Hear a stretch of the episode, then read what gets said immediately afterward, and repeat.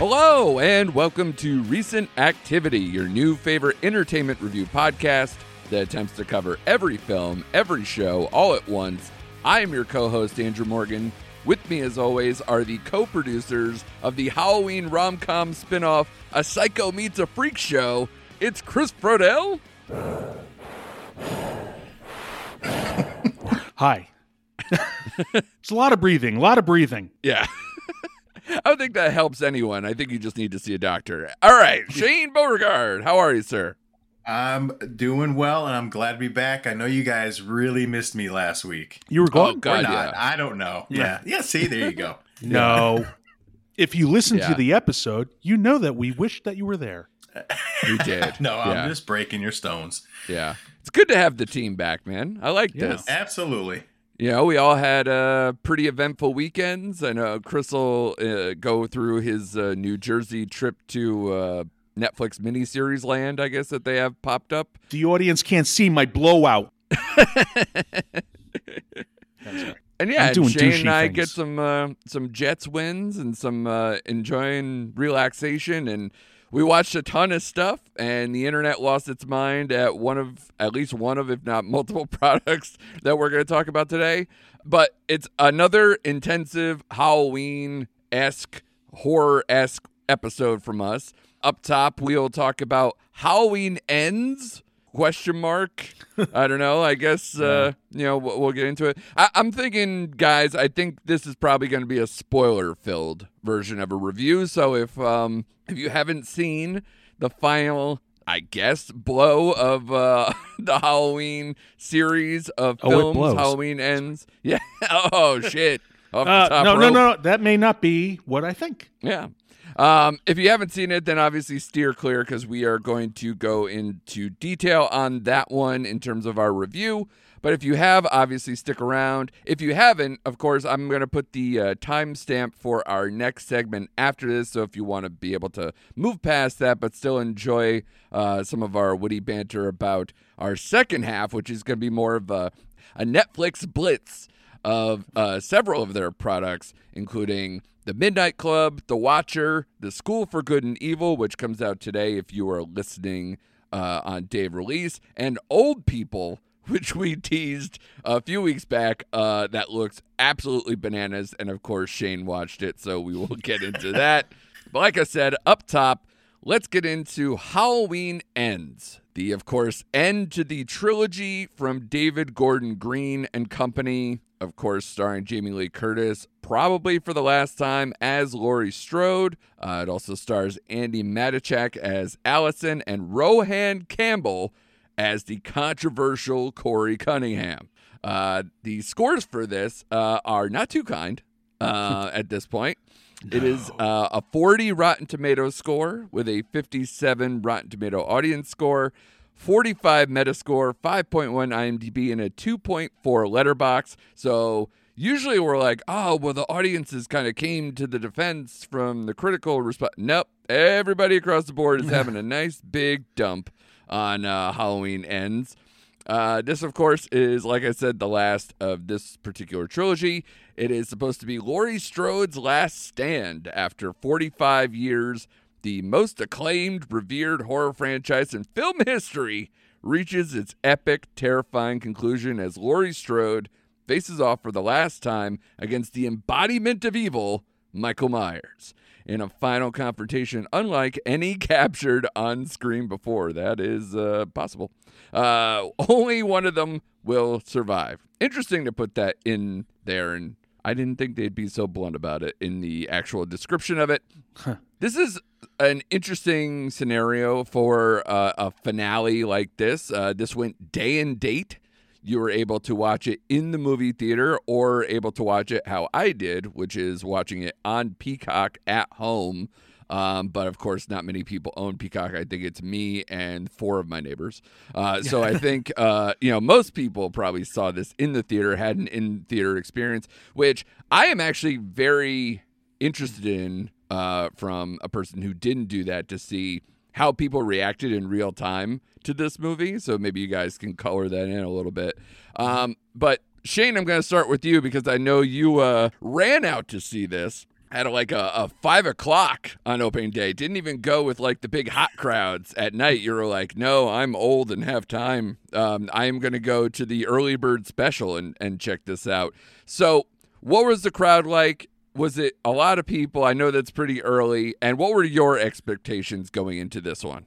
Okay, yes, I did go to the 5:30 showing because I am embracing my old my oldness. Is that a word? I'm embracing it. So, I have no problem. There were three people in my showing. Wow. And it was Michael Myers, Laurie Strode, and Allison. Yeah. So it's it's kind of like you joked. I think the majority of the people were showing up as I was leaving the theater to pack it in. And eh, Chris knows, you know, I am a defender of this franchise for the most part. I liked the first one. I defended the second one as flawed as that was. But when it came to this movie here, I almost got up and walked out. Ooh. Mm, I wow. was getting so infuriated with this movie.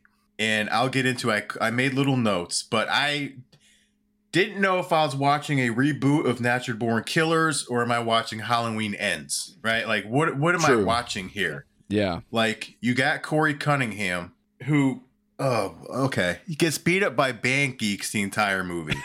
Yeah. Yeah. And now I know I'm jumping in front here, but we'll go back to talk about it. But then you're gonna kick the shit out of Michael Myers and steal his mask. So you made him into a homeless pussy? Like Yeah. really? Yeah. And then and then Michael Myers comes out for the last third of the movie, which saved any part of that movie was the last final act when they actually have that confrontation at the end.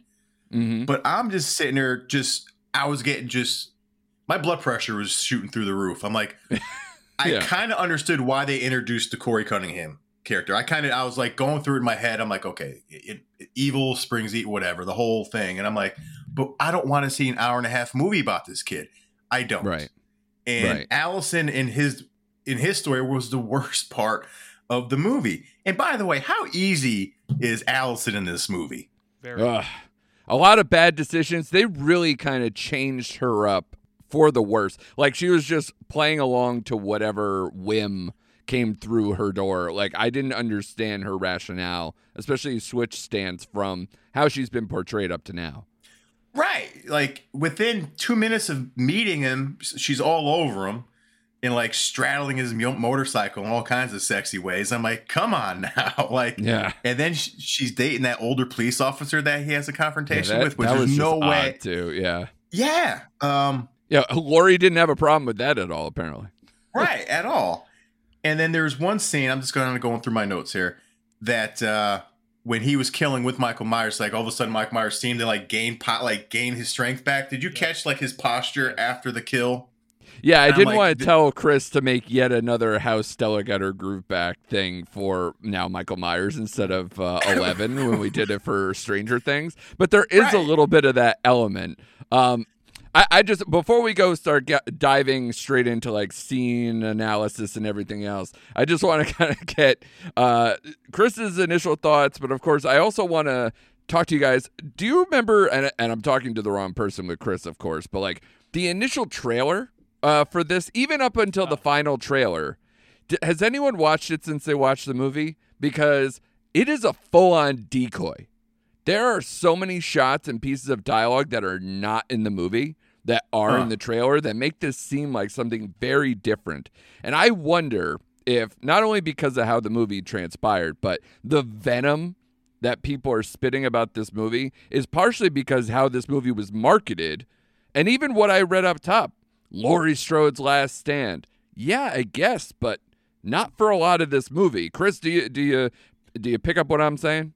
I actually went with uh, my friend Christian who pointed that out. He said uh, that there's certain lines in the trailer that weren't in the actual movie. Myself, I hadn't seen it, so you know, because I just went in on this because I had to.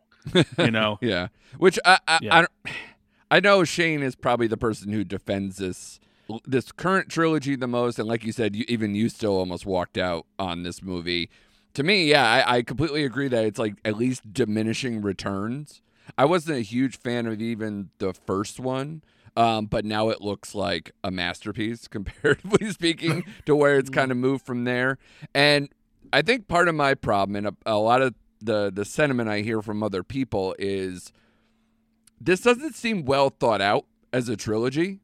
That it doesn't seem like because if I understand correctly, and maybe Shane, you know, or Chris, you know more than I do, but it seems like I think they went in where they only had one movie, and and it ended up getting extended into a trilogy. It wasn't like they proposed like, "Hey, we have this grand plan that arcs this to this." Everything I've read is that they went into this movie thinking, "All right, well, we can do it this way, we could do it this way," and kind of choose your own adventure it into what they thought was the best of those outcomes to actually come up with what was the final movie. Anyone have any insight on that one? I think I remember them saying when the second one came out, when Halloween Kills came out, right? Uh, they said they had enough to make it a trilogy, but I don't know if they're recording uh, or they filming back to back, or they said, "All right, let's try and expand this to make it a trilogy." I, I don't right. know. It's only murmurs and and uh, conjecture. conjecture. yeah. yeah, we got it. Yeah, winning. I uh, I did read where originally they did have like a trilogy in their mind, kind of mapped out. Okay. Uh, but it it and it's like you said, I, I but you know stuff happens down the road. Trilogies get messed up all the time. But I even wrote down this movie felt so disconnected and just felt like a different movie from the second one. Like and the second one felt different than the first one. First one, right. So everything just felt just dis yeah, disconnected, didn't fit in anywhere. So uh, yeah, I don't know what the hell happened in that writers room. Like I don't know what was going on behind the scenes, but they yeah, I don't know. Let's let's even just look at this trilogy from the sense of Laurie Strode, right? Because in the first movie, she's completely turned into like a survivalist just preparing for the next mm-hmm. you know big shoe to drop for the next attack you know and she's got a compound essentially that she's working out of she's full on uh you know she is a a, a long time survivor and just trying to to just be aware and be and try to yeah. make the best of it because she knows this keeps happening over and over and she's made her life about it the second movie they decide hey, let's sideline her by having her kind of like in the hospital, not doing much for most of the movie, and made it more like involving the town, involving her child, involving her grandchild. So, yeah. and was far less about her. Was, she would just pop up going, you know, like in a hospital gown, going, "No, I got this. Let's do this. Let's ride." You know, like whatever. Or, or um, giving strange monologues. Right. Exactly. So, yeah. definitely not the same spirit as the first one. And then this one, we come in four years later, which, by the way, I've said to you guys and multiple people because I'm so proud of it. I, I picture a world where Michael Myers didn't just go away hanging out like a bridge troll underneath the like an overpass somewhere. That he actually just went back to college for four years and now he's just ready to kill again after he got his degree. I just hope that so much for him that he he just comes out with that like a, uh, Animal House college sweatshirt and just uh, I would love that so much for him. Done. You know, yeah.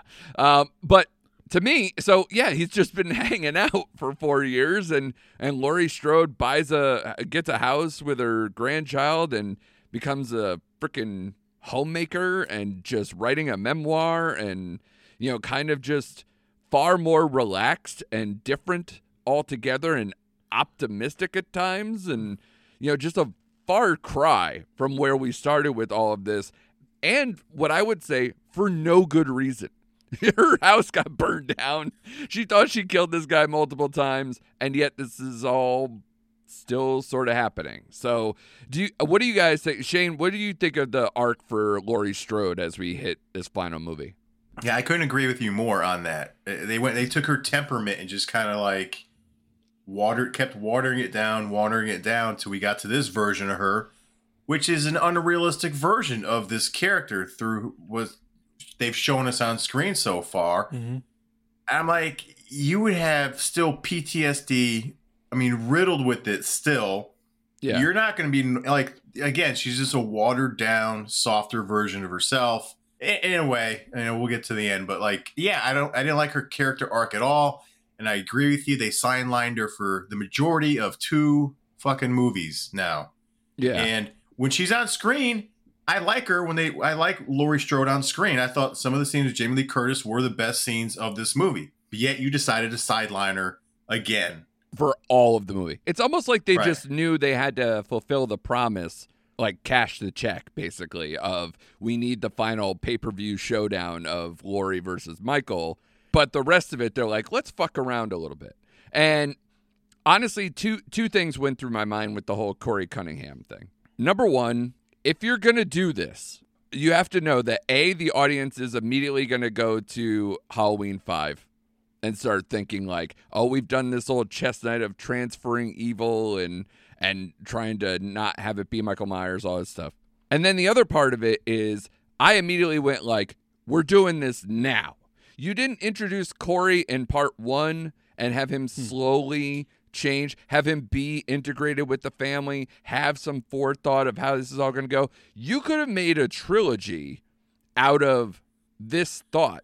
Instead, you rushed it for one movie and it turns into this just a mess, just mess of a character. Um, you know, just because honestly, I don't hate the idea entirely. I just hated the execution more than I hated that. Is Chris, is that fair to say too? Oh yeah, uh, I would say this isn't a Halloween movie. Uh, yes, there's some similar characters, but it's a parody of the Halloween movies. Yeah, the dialogue is bad enough to say that. That's for sure. Especially really Corey's is. mother. Uh, oh my god. Oh my god, that that that was just strange altogether. It just uh, these are these are it's a town full of psychologists, people that are messed up cuz everyone knows what everyone's issue is. Oh, Yeah. this is this person's got daddy issues. Oh, this this uh, is uh, someone's trauma, and they're just uh, you know doing this. Oh, you know why uh, uh, Johnny's uh, a dick towards uh, Corey is because of his dad. You know, Right. everyone's uh, got that armchair analysis of everyone in this town, Yeah. and you're like, what are you doing?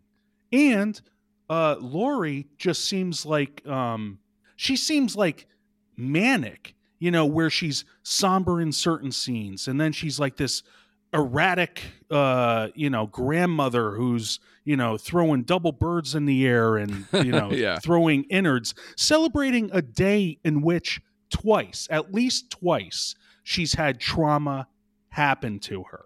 Right. Right? How is this town celebrating Halloween? Yeah, that's very true. That, like parties everywhere, everybody's all geared Yeah. up, and yet when she's out on these streets, everybody's like, "You fucking bitch! You brought this evil to us." Blah blah. blah. It's like Right? so it's right They're on the blaming tip of everyone's ta- uh, tongue, but it's also Hmm. like, yeah, let's screw it for the night. Let's get drunk and not remember anything.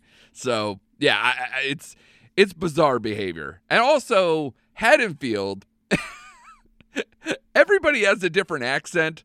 Every every part of this town seems vastly different from the other. There seems like a, a very little cohesion. I don't know. The- uh, and and I'll tell you right now New now. York, Boston, Yeah, Midwest. Yeah, exactly. And I get, you know, Illinois, you could probably get some transplants, but you know, Mm. it's a little it's a little bizarre and a little inconsistent. But I don't know. Like I'll I'll say this. The one thing I could say about Halloween Ends is everyone who died in this movie deserved it. There's no person I'm like, eh. Even that little kid. Online, somebody was like, at least, you know, if everyone doesn't like this movie, the one thing we can agree on is that kid deserved it. I'm not hating that idea. In in the notes I wrote, one of them was I never wanted death to come to so many people in one town as I did with Haddonfield. Yeah. There's nobody where I, I'm I like, wanted every well, there's oh, I hope they make it. I was just like, die, die, die, you die. Yeah, I- I. Eyebrows, you die. Yeah, I agree with you. I had no problem with that kid flying over the banister at the beginning of the movie. yeah. um, Uh, you know, but I, I, I don't know. Did that hot blonde nurse deserve to die? Really? And how Yes. bad was that dialogue with the doctor hitting on her like that in the office, Awful. blatantly? oh I'm my like, God. it made me actually cringe a little bit. And I'm like, really? You're writing that in 2022? Like, so she Yeah. deserved it, if you remember, because she took the promotion by fucking her boss. yeah, Yeah. yeah, yeah. Yeah. and she So, got a yeah. sweet robe. Yeah, Yeah, yeah, she- I laughed at that gift too. A robe, really? Okay, Yeah. all right. you cheap bastard. You're a fucking doctor. And for she was sake. she was like, "Oh my god, thank you! Wow!" Yeah. Just holding it up like it was like a prize. Like, come Yeah. on. This is what I'm saying. Simple pleasures from these people, and you know, Mm. just as long as they hurt other people, that's what it matters, I guess. No, I was gonna say the uh, the the the, the big uh, the ki- Corey's father-in-law or whatever stepfather. He's he was a good guy to to, to That's Corey. true. That guy is the man. He said the funniest shit in this whole. I hope you find love. Made Yes. me laugh out Yeah. loud in my house when I was alone. So you know that line is fucking classic. I know uh, other people love the LeBaron line, but that one, that one's my line. Um, that There's I love. uh, there was this the uh, the line Corey said about uh, sadness, and I'm just like, where Mm. did that come from? It's like you know, being sad it it'll get to you or something like that. I'm like, what is that? Who are you talking to? I don't know why I also have, and this is unfair because Laurie Strode deserves better, but like when she goes into that monologue about the two different types of evil, I was like, can someone interrupt this? Do we need to sit here and listen to this? Like, we've had so Oh, many what evil com- is conversations, and this was not poignant at all. So I was just like, we're talking about That's tribes armchair now? for ya. We're doing it? What are we doing? Yeah. Yeah. Um, so I didn't like a lot of that, and it, it, this movie turns Laurie into a stalker and just a, a weirdo. Like, and just the Mhm. I thought, uh, you know, even for how much I liked the the the house confrontation in the kitchen and everything else, and how that all went down, she kind of turns into like an action star. She turns into like Liam Neeson, like the the the calling into the cops on the suicide thing, and then being like, "Did you honestly think I'd kill myself?" like, what what are you now? Like eh, this this is you from two movies ago. This is not the same thing that we've been doing. On top of the fact that it's just corny. so a lot of inconsistencies. yeah, so this is where I just kind of was like, all right, I guess this is where we're doing it. This is how we're going to amp this all up because it's all all coming together. She's going to take on all comers and just come out the other side. Which which by the way, I liked it. I don't know if you guys liked what we finally got out of out of that scene. Shane, I guess maybe because you're you're having a little bit of a longer view or maybe a more optimistic view. Did you like how we got Laurie Strode and Michael Myers in that room and how that all transpired? I did. I really did. I, I I said the last act saved that movie for me. As brief as it was, as brief as that conversation was in the kitchen, I liked it. My Right. problem is the setup to that confrontation because right before that is when he gets his ass beat by Corey, and yet now you're throwing around. I'm trying to be kind here. Maybe 150 pound Laurie Strode at this moment with one hand, like you're tossing her through Right. the kitchen like a shot put. Yeah, yeah, Ugh. yeah. But Yep. but I liked it. I liked what they did with them going through the town because they at least kind of tied that into the second movie. And yeah, I did. The ending to me was was fulfilling to me. No, no.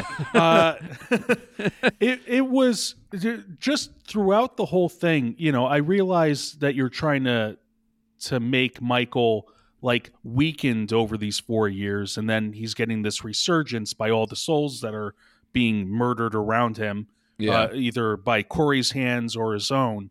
You know, he's gaining his strength. Like he should have taken Laurie out quick and with little resistance yeah. and she held her own. As Shane said, he's being kind, a 150 pound woman against this, uh, you know, pure evil. Right. Um, Yeah. that you know everyone just like whittles it down to he's just a man, and we're going to prove that by you know, hey, check out this man parade, you know, which Yeah. everyone. How did they find out about this so quick? Yeah, especially with the radio station guy dead too. You can't even like Yeah, say, "Oh, it's all like getting there." Like Yeah. what? The the sheriff is going through every neighborhood on the bullhorn, just like, "Hey, we got Michael Myers." So, um, Yep. guys, if you want to grab everything, um, you know, be sure to you know grab, you know, some extra rope maybe. I no, Yeah. what my favorite thing is because they didn't really show it entirely, which of course they shouldn't. But my brain went to, you ever pack for a family vacation and you have something strapped to the roof? And they put Michael Yeah. Myers on that roof and they strapped him down real nice to get him all the way across down to the dump. And I'm like, nobody Yep. was like, "Hey, are you good on your side? You going to? Oh, this isn't." This isn't tied down right. I'm like, what did you tie? We lost him Michael again. Myers- Yeah, the body falls off like it's a weekend at Bernie's situation. I wanted all of that to happen, but of course, not to be. Which I'm like, No, shame on no. you, Kenny Powers and company And- here. Come on, I need and- I need the humor that you supposedly say is in this trilogy.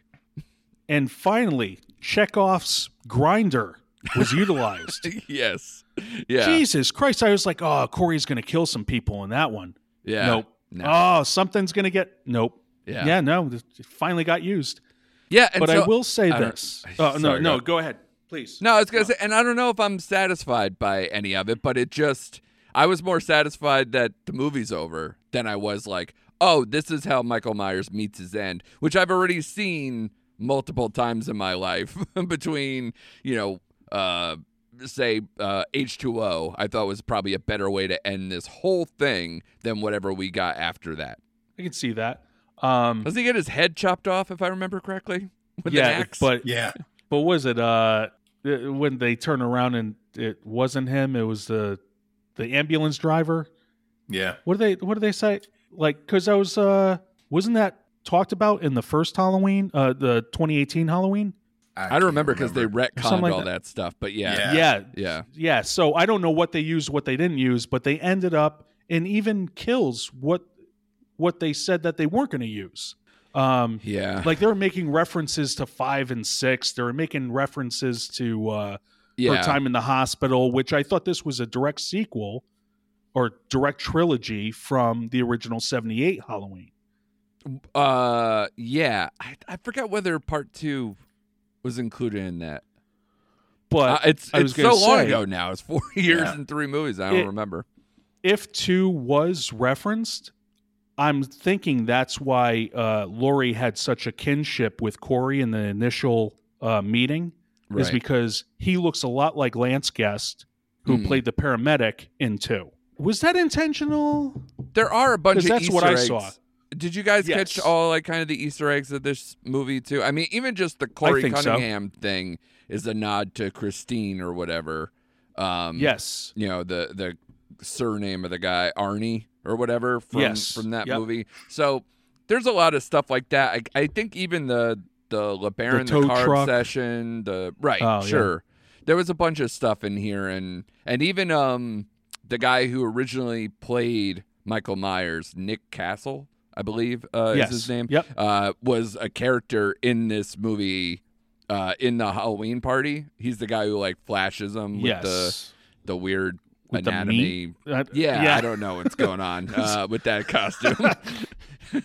but the whole "you like what you see" thing is a callback and everything else. So there was Yeah. some of that stuff in here, but when Some you when you talk about dialogue, yeah. literally the the the meat of this story, what what actually is going on here, I was not impressed. It seems like nobody's impressed, and and sadly, the people I know are their biggest supporters. People like Shane, uh, just they just killed this whole thing uh, by doing this.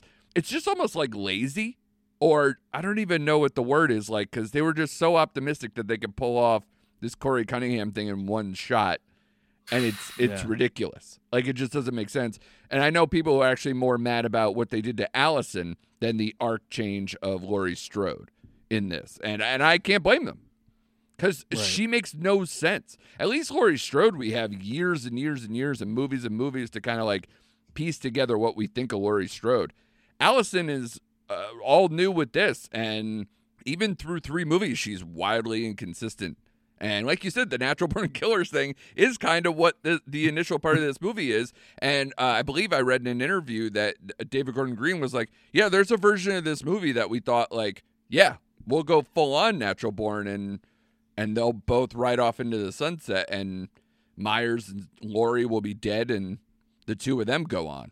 Which I don't even know if I hate that more or less, like because you're, you're signing up for this movie to end everything. It's in the fucking title, but it's like there's a. Uh, I sent you guys an article where it was like they had a bunch of different options where they're like, Laurie dies in this version. Uh, you know, Yeah. um, Corey doesn't die, and that he kind of like says, you know, like kind of like backs off being evil, which is hilarious. Oh yeah, I killed a bunch of people, Yeah. but this is too far. Um, Yeah. you know, so there's that Yeah. version they had. There's a bunch of different versions if you if you want to seek out that article or whatever. But my God, it was none of them made me go, oh, they made the wrong decision. It was just the wrong decision was to not bring this Corey thing out earlier. Like I didn't need kills and the whole like the town taking over aspect of it. Wouldn't you have rather seen the Corey thing start at least one movie, if not two movies ago, instead of what we got? Yeah, Yeah, I wouldn't have I been mean, so upset. Yeah, I wouldn't have been so upset. Like you said, if they sprinkled him in a little bit here, a little bit there, had a couple scenes with his, you know, transformation or just getting tortured and just being depressed and whatever happened to him. And Yeah. then and, and then, you know, honestly, I would have had no problem if he would have survived this movie and left at least an air of mystery. I'm like, oh, did he, is he going to pick up the mantle down the road sometime? Like, you know, Right, you- so- something like that where kind of leaves that character a little open ended. Right. But no, like they dropped the goddamn bomb right into this movie, and it's like, I don't care about this kid. I don't want to watch this movie for an hour and a half. Get me out of here. Yeah. Just wanted to add that uh, when they, uh, when the band geeks, uh, Ugh. I'm sorry, can I call them geeks? Um, I don't know what when the they identify geeks- as. Yeah. the band bullies uh, uh, basically pushed Corey over the uh, the bridge and thought he died. The two girls were like, "Oh my god, what did you do? What did you do?" And they seemed upset by it. Yeah. But he was like, "Get in the car, get in the LeBaron, let's get out of here." Yeah. and then later on, they're still with these two douches. Yeah, yeah. They don't care. Like, like they don't. And, and everyone was like that. Everyone's like, you know, ah, you know, this is this is uh, time for us to rise up. Uh, maybe we should uh, not be around here. I don't know. Uh, I hate you. Uh, well, you know, I'll get you tomorrow. You know, Right. it just seemed like, what the hell? Stick with a plan. yeah. And and it just it was all over the place. Yeah, and it's not even like they went with, oh, well, the town is now so corrupt and so beat up from decades of Michael Myers stuff and whatever else that this is the end result. I didn't feel that or buy into that at all. So it just seemed like Corey landed himself in the worst people ever wherever we saw him and why he never wanted to leave the house or why his mother was Yeah. maybe so doting, but that was just cringy um, that whole thing, and they wanted to go deep into the, you know, the the stereotypical, the trope of you know the the psycho killer as a fucking overbearing mother shit. I don't Yeah. know, um, but even just the thought of this whole, you know, he he Michael Myers saved him and or or didn't kill him and spared him and. You know, the, his eyes changed because after he met him and all this stuff, it just didn't. How did Laurie see lot. that? Yeah. Well, I, Laurie is just like, hey, you should date him. yeah, His eyes. yeah, It's like he was like 20 feet away. How do you see that? yeah. And I do also love the uh, the Michael Myers getting his groove back thing, as you guys said. I wanted like an '80s training montage where it's like he's getting up, he's stretching, they're like working him back in, so that way he's ready to take on the world again. And that like then then it turns into like a buddy killer movie, you know. These are the fantastical gonna things say. I think of when a movie just doesn't work. No, especially with like the initial one was him finally getting Laurie. And then this uh, in Kills, he just wanted to go back home. yeah, and he's He taking on the back home. town. Yeah, And and then he just leaves his home for the sewer. I'm like, for four why years. for four years. It's Four like, why don't you stay years. at your house Yeah. and kind of dare people to come up to this house and, you know, you get stabby stabby if you get close. Yeah. My God, we need to do a whole series of what Michael Myers did in the four year is four years away. Just like he went went abroad. Like I'm going to do like the whole National Lampoon Vacation series of like he's in Europe, you know, Big Ben Parliament. He's doing the whole travel Yeah. thing, and then he comes back. He's like, "All right, I'm gonna, I'm, gonna get back ready in the to game kill now." some people. Yeah, Yeah. I've did my Rumspringa version. I've Oh I've gone God. I've gone off, you know, outside of Haddonfield. I'm back. Yeah, I don't know. This movie didn't work. I don't know how much more you guys want to belabor the fact that this movie just didn't work. Um, but what I will say is that do you think this is over over?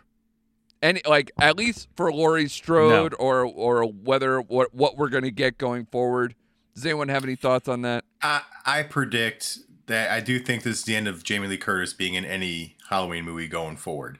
Agreed. Do I think this franchise is over? God, I hope so. Uh, and it hurts me, and it hurts me to say that because this is my favorite of the like marquee Halloween franchises that everyone watches. This is my favorite franchise, Right. but they need to put this thing to bed for at least well, I'm 45 until at least I'm in my 55, 60. Bring it back. so there's always a possibility. You know how Hollywood is, but I Yeah. think the Laurie Strode storyline is completely over. Yeah, because what? It was like a decade between the Rob Zombie ones and this. Yeah. So about- they'll probably do Something that like that, again. yeah. They'll put another decade Yep. on it, and and worst case they'll they'll do. See, this is the thing. It's not like Jason Michelle Voorhees, right? Yeah, right. Uh, it's, Michelle it's a female Myers, version. that's yeah, what it is. sure. Yeah, Yeah. yeah. Exactly. Or or Allison now turns heel and she's she's got the eyes, but there's no one to fucking Ah. witness it. I don't know. Um, yeah. Somebody already just wrote that script now that I just said Oh, that God. out loud. Um, yep. But yeah, I Damn could you. I could see them making it a series on Peacock because they want Peacock to fucking survive, obviously, because they did this whole day and date thing multiple times now. So I don't know. I, I don't I don't know where they're gonna go with it, but I did read somewhere that I guess the producers from way back when have this clause in their contract to where they're not actually allowed to quote kill Michael Myers. But obviously it's like Mm. dude was in a meat grinder, bro. Like I don't I don't know uh, what what you could do going forward, but you know, um, I, I don't know. I don't know how to how to feel about that. So I I, I think this Uh, is the, definitely the end for Laurie Strode.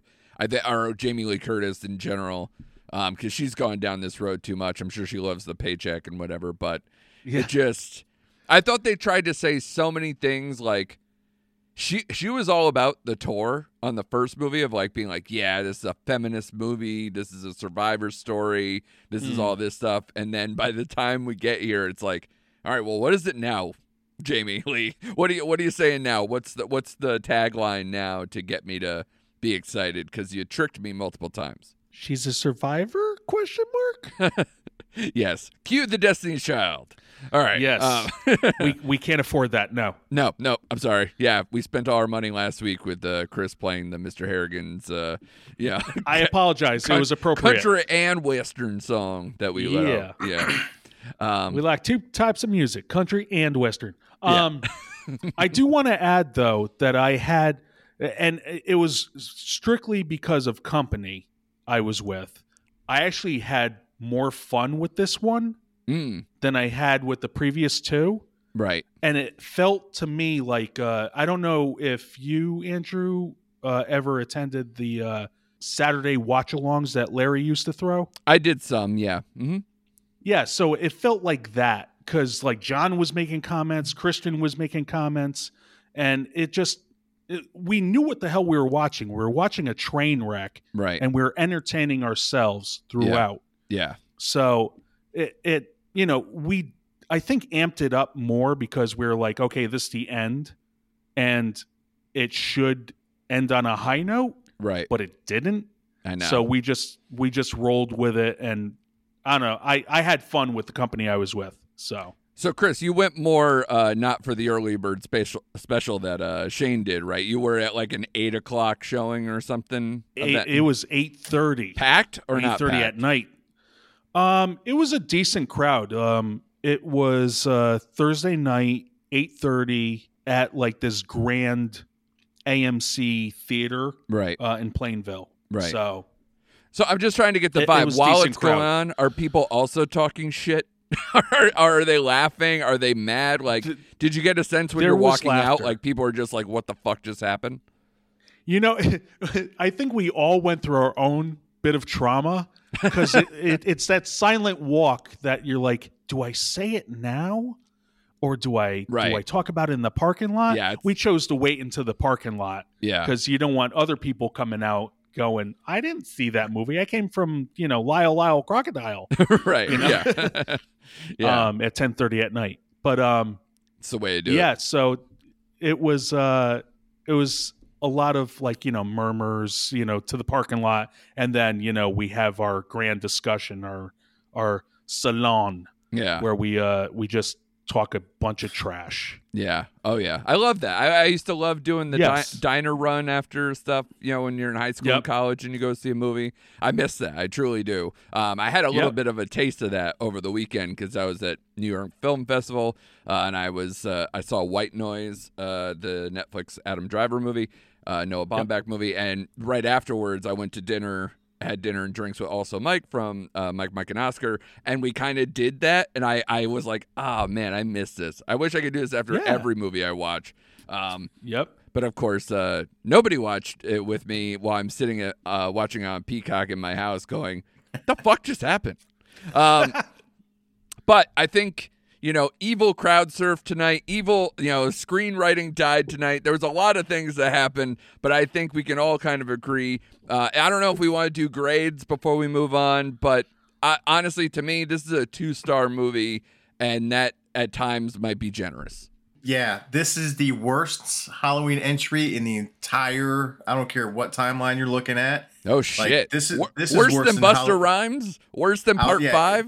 This is worse than Halloween Resurrection. I'd rather watch Halloween Resurrection for Busta Rhymes and Katee Sackhoff on its own merits. There, Wow. okay? Because you know what Yeah. you're getting. Is that the the thought process there?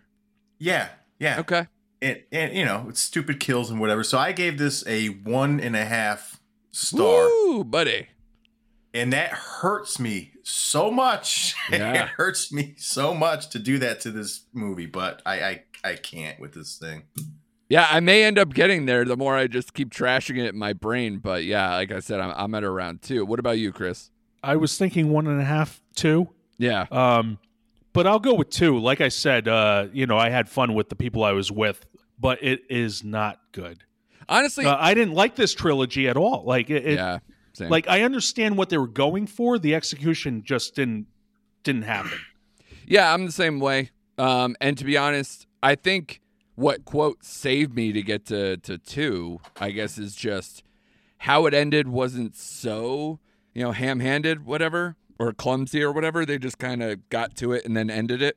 Um, but I would say between that and some of the kills, because I truly liked the uh, the Corey kills at the uh, junkyard and some of the other parts of that. Hmm. Other than that, it's really a messy, terrible movie. So, um, I, I guess maybe two is optimistic, but I guess some of those things, ju- or maybe I'm just so happy it's over. Like you said, this trilogy didn't do a whole lot for me, and now it's over, and now we can all move on with our lives to get to the second half of at least our episode, where we watch a ton of other things on Netflix. Uh, that we listed up top Midnight Club, Watcher, School for Good and Evil, a bunch of stuff. So we will get to that after this break. Hi, I'm Shamar Griffith, codename Comic Shams. And I'm Andrew Tejada, codename Arate. I'm a blur with a love for artwork and comics and animation. And I'm a writer in Blurred with a love for pretty much the same things. We grew up together and spent much of our formative years watching and talking about DC superhero shows and content. In fact, we still do. Every episode, we will discuss a DC production, compare it to its original source material, and share our thoughts on the adaptation. We've enjoyed our conversations these past couple of decades, and we think you will too. This month, we're checking out New Earths as we hop across the DC verse on Yet another DC animated podcast, part of the Forgotten Entertainment family. All right, now that evil finally died, let's move on to all the stuff that Netflix has to offer, part of their Netflix and Chills menu of stuff, uh, including something that I've been very interested in and someone who seems to pop up around this time of year almost every year. Uh, Mike Flanagan, uh, the the creator of the Haunting of series, whether it's Hill House or Bly Manor, Midnight Mass. Was Midnight Mass last year or two years ago? Last It year, was last, last year. year. Okay, I I feel like he's just here every single year. It feels like, which I'm all for it. Um, the Midnight Club is his latest work. It's based on the work of Christopher Pike. Um, this is about a group of terminally ill teenage patients residing at a hospice location, and together they create the Midnight Club. They meet in secret at midnight to tell horror stories. Together, the group forms a pact that whoever dies first would make the effort to contact the rest of the Midnight Club members from beyond the grave. I know, like I said, this is uh based on a series of books of Christopher Pike stuff. I remember when I saw uh, Mike Flanagan and crew uh, at the Connecticut Horror Fest. They mentioned that where they like were like we could have taken just one of these books and made kind of like a thing unto itself as maybe a movie. Um, but instead, they decided to do a mini series where they did a collection of these. Um, and it feels like I know, I think Chris mentioned it off air, and I, it was kind of the first thing I thought of, where it's like, you know, are you afraid of the dark? Some kind of like series of stories over and over, maybe not with a continuity throughout. You guys watch this one. I have not seen this yet, so I'm going to kind of like put all my questions, all my thoughts through you guys and see how this actually transpired. Um, Shane, we'll start with you, buddy, because I believe you finished this whole deal. I think Chris, you're like close. Um, Yeah. So Midnight Club, how did this work for you, Shane? I know you're a big fan of Flanny. Yeah, overall, this is probably my favorite series of his. I'm just gonna Interesting, because that- uh, the scores are actually the lowest, at least IMDb wise, and other ones compared to his other work. So I'm interested in that. Right. Uh, I enjoyed because I think I'm into like the scary story, the individual stories throughout every episode Right. of this this series. That's why it worked for me, and I've always kind of grown up like in you know certain you know episodes of Tales from the Crypt and whatever you want to give me. Yeah. I, I'm into those things, and there I did the like creep the way. show anthology stuff like that. Sure. Yeah, so I did like the way eh, you know they told a different story every just about every episode. So I liked it uh more than his previous work, especially especially more than uh Midnight Mass. I'll I'll say that. Okay. And Bly Manor. Okay. You could toss this up with his first one he did, um, which I'm Hill blanking House. on the name. Uh, yeah, Hill House. Yeah. So you go back and forth between those two. How does it feel? Like, uh, how scary does it get? Because obviously, you're talking about teenagers telling horror stories. You know, is it closer to that feeling of like an Are You Afraid of the Dark, or is it as tame as say maybe a, a Tales from the Crypt, or is it something much darker? Uh, it, Yeah. To me, honestly, it was. It had supernatural elements. Sure, it had some jump scares. Story wise, it, it wasn't as scary as other things that I've seen from him. I mean, there's some disturbing Yeah. scenes in these, but over and overall, if you put the whole series together, it's probably his tamest. That's my opinion. I how Right. Chris feels so far. And I wonder if that's why the yeah, I wonder if that's why the reactions to this maybe are so polarizing because maybe people thought, oh, this is the guy that scared the shit out of us for year after year. Uh, that maybe this isn't exactly what they, that audience would sign up for. People have been around since you know at least Doctor Sleep or before. Uh, all the early films, you know, your Oculus, your Hush, your what have you. Um, Chris, do you do you share the sentiments that Shane was saying? Yeah, like it, it's pretty much like I think my eight year old can watch certain things out of Yeah, this. but she's screwed Um, up, man. You ruined her. She So, is like you know. Listen, sorry, sweetie. The original Hellraiser has to be seen before the new one, so just sit down and enjoy. Um, Why are you crying? no, I will say, don't tell mom. yeah. Um, no, I will say that the uh, the you know there's certain stories that like you know okay that's got creep factor to it, Mhm. but I will say uh, the kid Kevin, his story of this unassuming kid in high school who has like this dark version Mhm. uh, when when nighttime comes, essentially. Right. Um, I won't say what it is, but it gets that's probably the darkest this series Yeah. has. Yeah. Okay. yeah. Like, is- does um, it feel like a, a piece with like Fear Street, Ernie, and that stuff? That kind of age level, Okay. or that thought? Yeah, like just above Goosebumps, like Mhm. the uh, R.L. Stine, uh, Fear Street. Uh, it's along those lines. Uh, In certain times, but most of the time, it's it's sort of like this uh, presence of dread and you know what's around that corner. right. but not like his previous ones, like uh, you know Hill House and Bly Manor, where Right. you know where those were like, especially Hill House, where you're like, oh my god, am I seeing what I'm seeing? You know, there's Right. a little less of that in this, but it is uh, it's well done, I think. Shane, you've now seen it all the way to the end. So it, it does it end in a certain way that feels satisfying, or does it kind of just give you the final story? Is it like sentimental at all? Because these are like dying patients in a Yeah. hospice. I, that was my thought. I was I was watching this series, like, man, this is kind of a, a morbid setup, but whatever. Um, I'm still going over the ending finale, the last episode, in my head because I'm struggling with does that really work for me? I think the overall answer is yes. Uh, it is sentimental, but I, I don't know how else they would have landed this bird.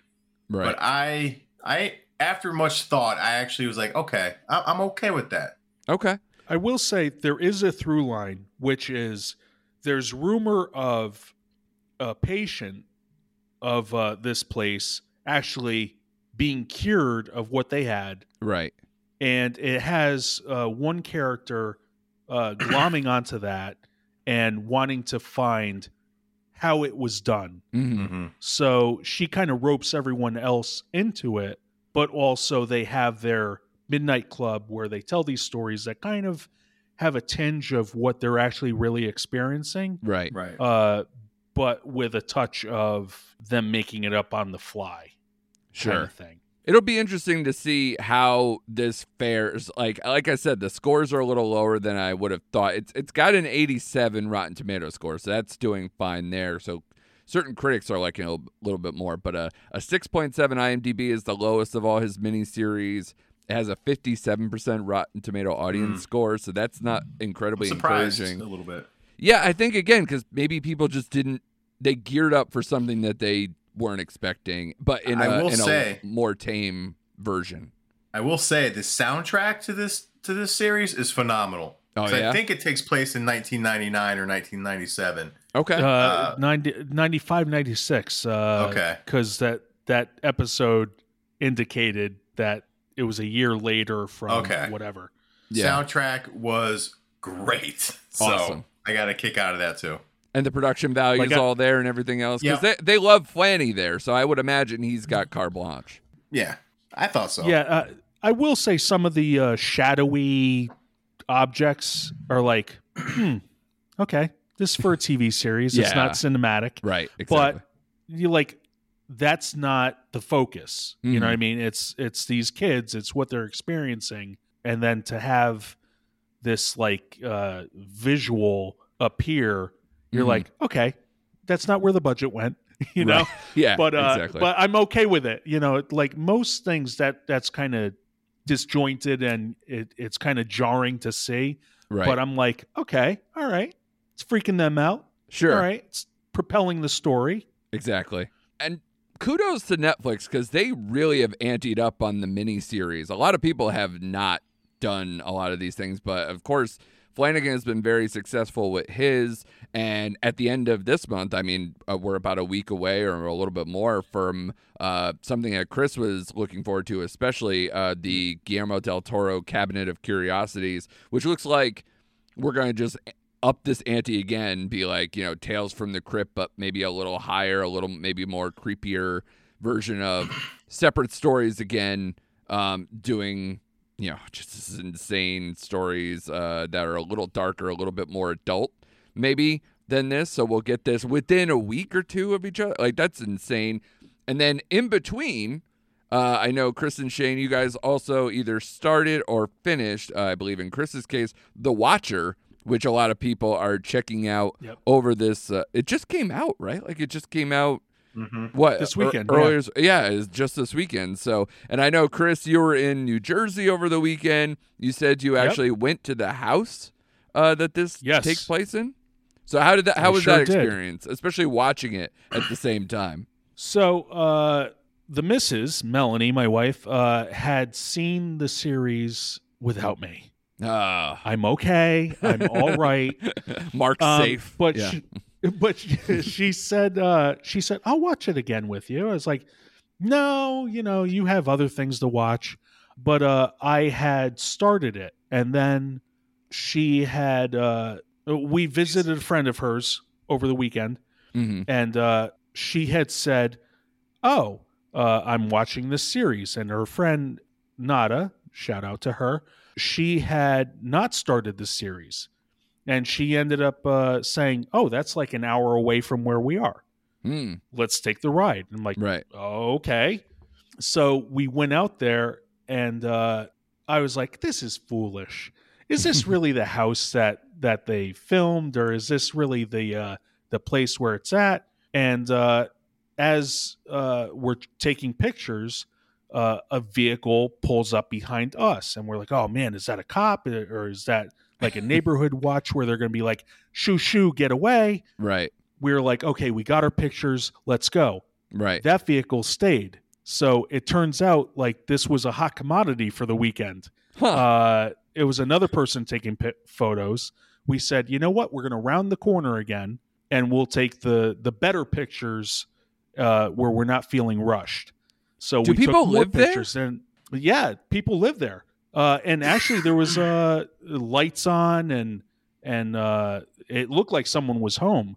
So Huh. we didn't want to put the flashes on our cameras right. but uh you know we were taking the pictures and and uh you can see what we took on arguing with myself and uh yeah and when we took that second round like three other cars were behind us ready to take their photos Hmm. i'm like what the you know like it, it was the first time i ever heard about the place and then suddenly you know it, everyone's going there but Yeah. i think the people that live in the area know the story Sure. so Yeah. And people were just being murdered right there in the house while you were there, right? That's how it how it works. It's still just constantly in action.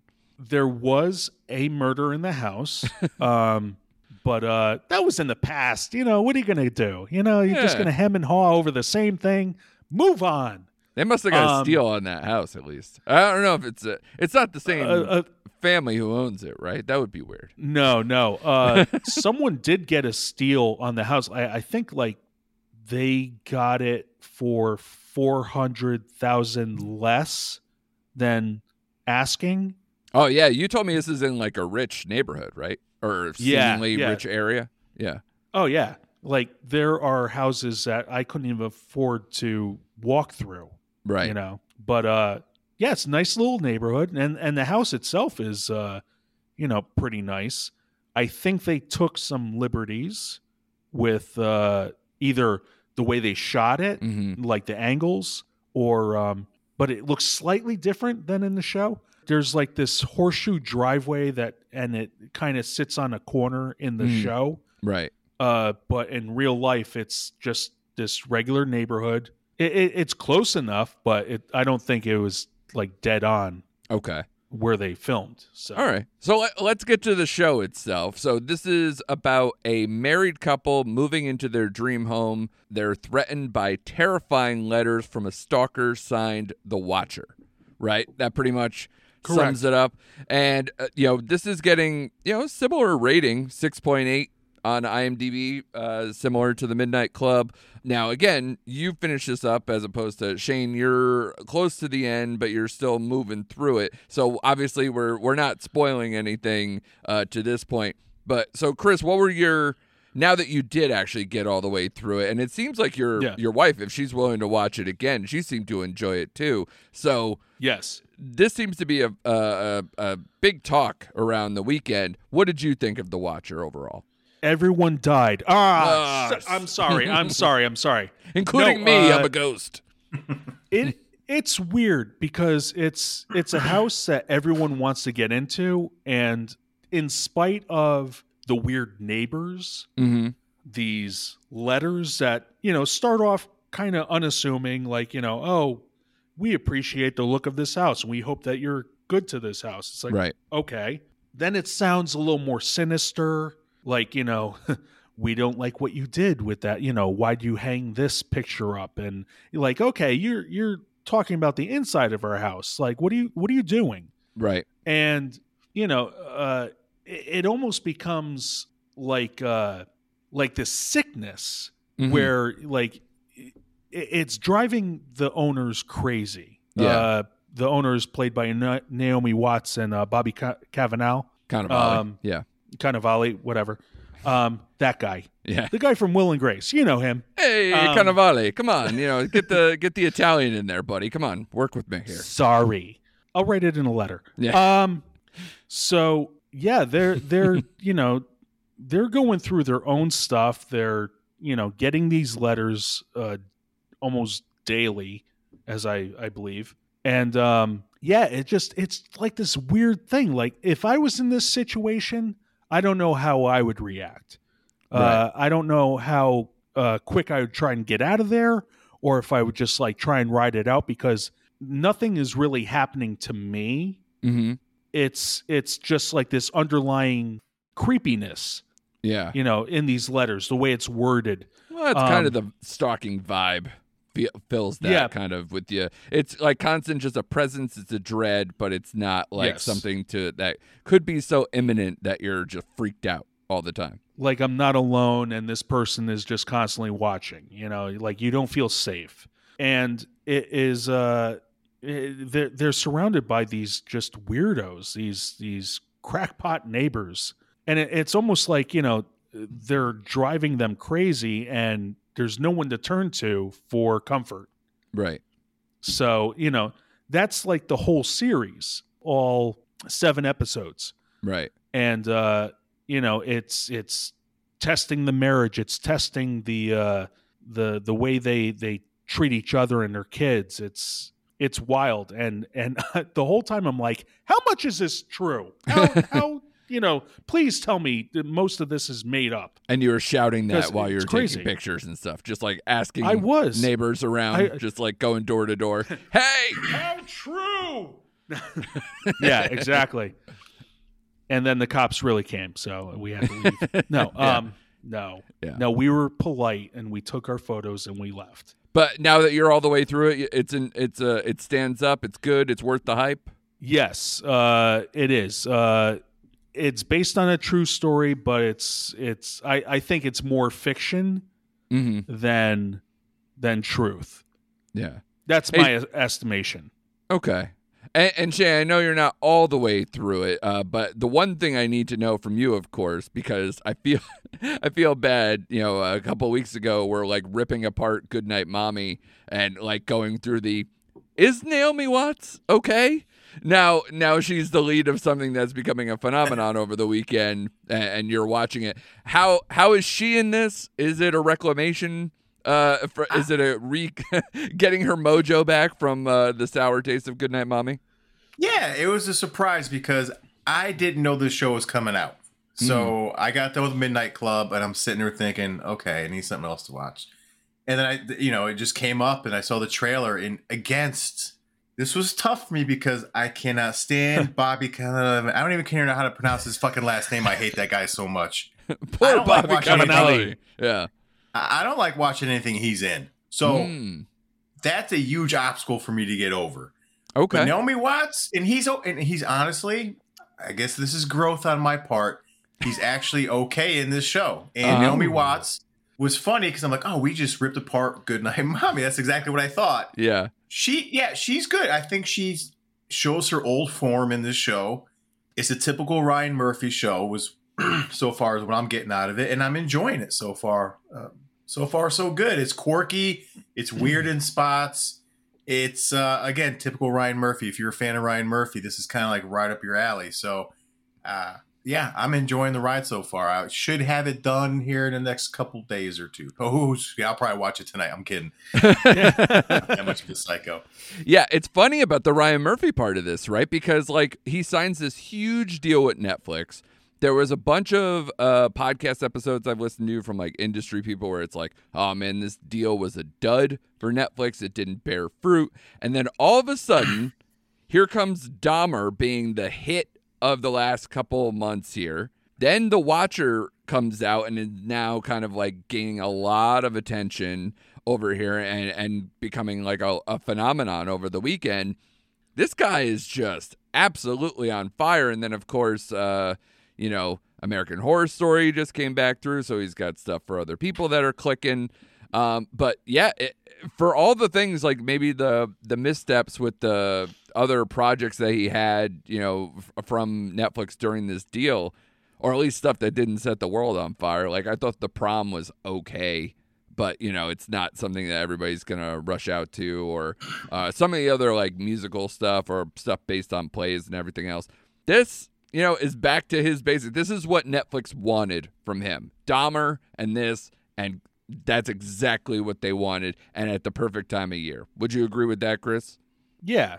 I think so. Uh, and I'm not a huge fan of Ryan Murphy's work. I find it to be uh, like uh, soap soap ish. Mm-hmm. Yeah, Uh, sure. It, it's it's like over the top. It's uh, grandiose. With this, it's a little more subdued, but it's got these uh, weird occurrences throughout.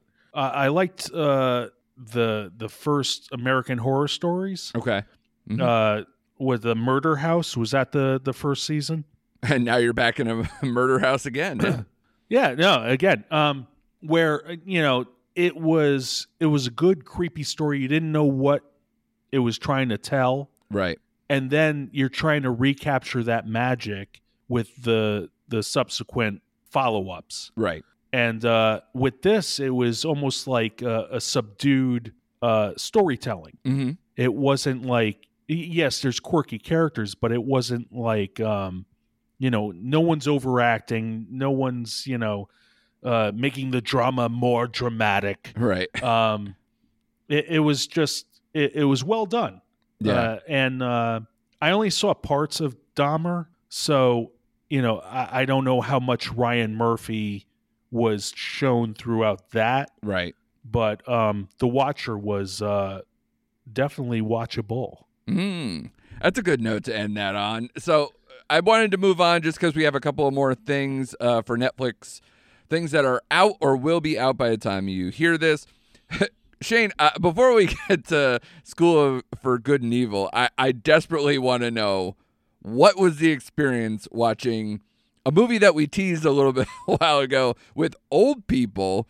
Uh, a movie about a woman who travels home with her two kids for her sister's wedding, but finds herself defending her family against blood seeking pensioners, as they put it, and like an island of old people where it's more old than young, and then it just gets overwhelming and they just take over. And like, I guess the wedding is kind of like a last stand, sort of, for, for these people. So I saw the trailer come up, and as you guys know, sometimes I could be a just I'll watch anything. So I was like, I didn't know what to expect on this one, especially being like a German horror film, which a lot of stuff gets lost in translation when we watch these movies. For sure. Yeah. Now, this place again, the, the marriage is the catalyst for this movie.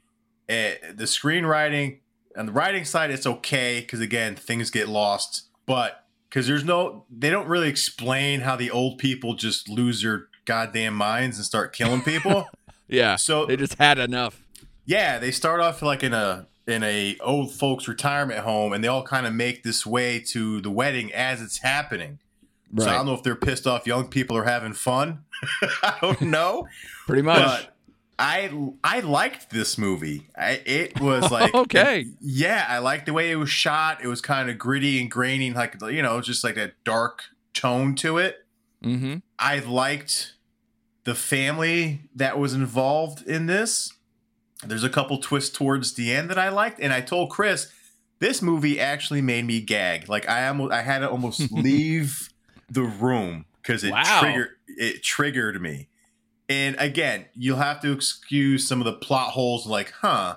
What? I don't. I didn't care by the end of it. I'm like, wow, that was better than I anticipated.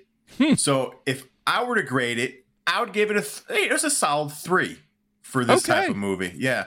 So if you want something that does have that freaky, weird feel to it, and you're like, ugh, check this movie out.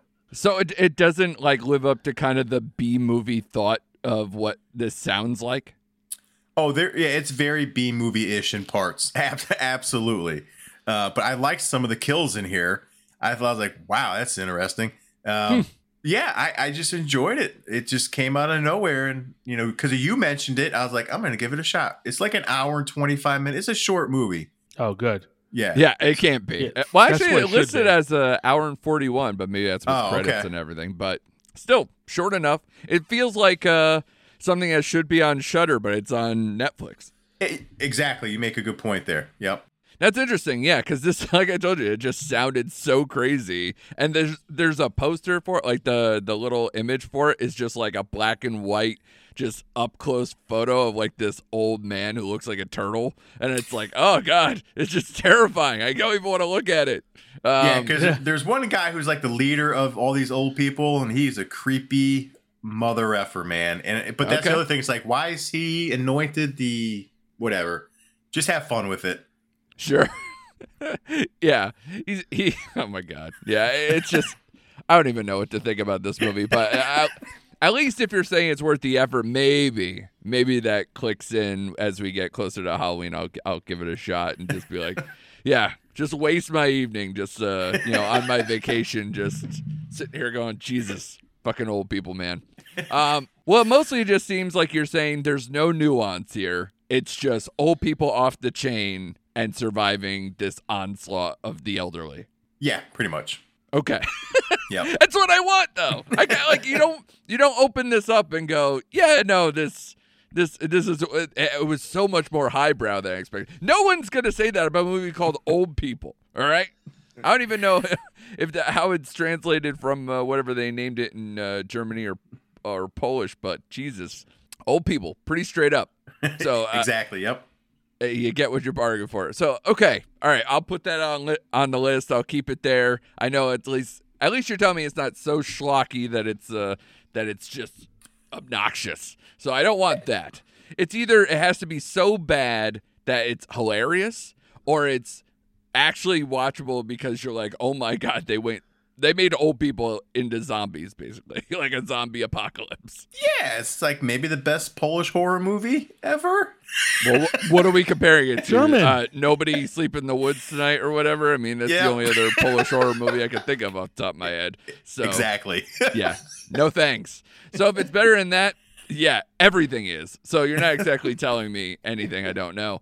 Um, but that's good to know. Before we uh, wrap up here, I just want to uh, put out there, especially for the Netflix heads, uh, out today, if you're listening to it on day of release, uh, The School for Good and Evil. Now, again, we've been talking about a lot more aggressive, scarier stuff. Uh, maybe this falls in line more with the Midnight Club crowd or whatever. But this is a Netflix fantasy tale that actually does kind of get a little. Uh, it gets progressively darker as it goes through. This is based on a YA fantasy series of books from author Soman Chiani. Chainani. The movie follows two young women from a low class village of Gavaldon. Um, Sophie, who's more like uh, a beautiful soul princess type uh, person, unsatisfied with her ordinary life. And then her best friend Agatha is more of the odd and sullen sort that is uh, commonly referred to as a witch by her local townsfolk. So, very much like this, kind of setting up like this fairy tale binary existence kind of thing. And they end up learning about the school for good and evil. Sophie desperately wants to leave to live a more extraordinary life and, and become a princess and go through that whole tract. And so she wishes to this wishing tree, and then both of them end up getting whisked away to the the school for good and evil, but they are put in the different houses than they thought they were. Sophie ends up landing in the evil one, and Agatha in the one for good, and then it kind of unravels uh, and and testing out their friendship and everything else, and finding a way to get out of this situation. But they also end up having to deal with a lurking evil presence that's within the school walls that they have to contend to at the same time. I don't know if I'm selling this appropriately, but I actually like this movie. this movie it, it feels like uh do revenge but like the YA fantasy version where it's like I know of the 80s and 90s movies they're trying to be like and it actually works that they're they're trying to just show homage or like little things here but this movie is entirely onto its own. Uh, it doesn't feel derivative of those movies um, and it carves out a nice little presence for itself and and the and the cast is absurd. It's actually too deep.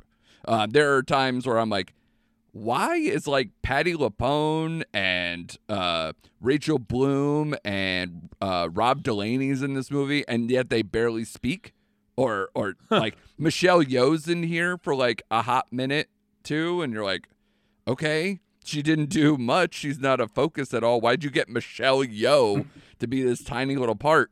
But it's got Charlize Theron, it's got Kerry Washington, it's got Laurence Fishburne, um, you know, uh, and Cate Blanchett is the a narrator voice character in this. It's like Jesus Christ, what the hell is the budget for this movie uh, that they went Wow. that hard with all those?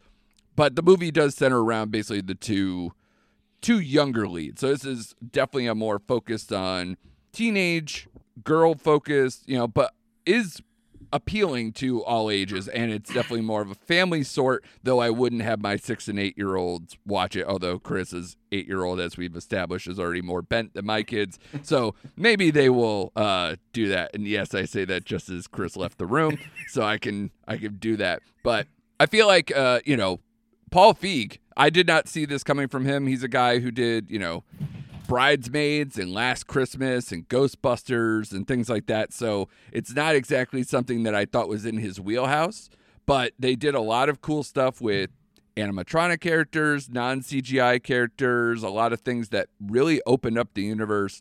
And I thought they did a pretty good job. It, uh, it's not, uh, it starts out a little slow because you're transferring from quote unquote their like real village to the school. But once you're in the school, I, I was actually quite impressed with what they were able to pull off. So if you're if you're a person who is into like say Harry Potter or Princess Bride or uh, you know the the main villain in here actually re- reminded me of a little bit of like a combination of like Jafar, Maleficent, and Scar all kind of wrapped up in one. So I thought they did a good job. There's a lot of blood magic. It gets kind of scary. There's like they they have uh houses of good and evil fighting each other to a twisted cover of uh, Britney Spears' "Toxic," which is bananas. Um, but yeah, I, I I I enjoyed it. I gave it a, a my uh, play, pause, or stop series for uh, what's on Netflix. I gave it a play, and that article is available now. So if you want a more detailed version of that, but yeah, I was into it. So if you're into uh, the things I was saying, maybe if uh, it's right in that time period before we get you know, Willow at the end of the year and Percy Jackson next year and a new Hunger Games movie next year.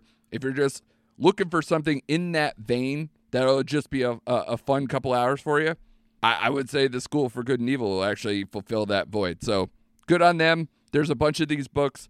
I would imagine, you know, because it's getting pretty decent reviews. I think it has like a three and a half on Letterboxd before it even opens. So the people who've got it ahead of time seem to enjoy it. I am one of those. So yeah, check it out and hopefully if it does well enough they'll make sequels to these things and and they have plenty of source material so that'll be interesting so check that out on netflix as was uh the watcher of course and midnight club and old people so you have a bunch of stuff to put in your queue uh any other uh closing words guys here any other stuff you're you're looking forward to or maybe just uh you know we're, we're a couple weeks out from halloween you guys uh you guys enjoying your october halloween period are you really going deep so far so good. I'm I'm actually enjoying it. I think this is movie wise and show wise. This has been a really solid month of October. i think so Um, Yeah, I don't I didn't see what else is out to close the month up yet, but so far so good for me. So I can't really I don't really have anything I'm absolutely looking forward to because I didn't look ahead yet. So Yeah.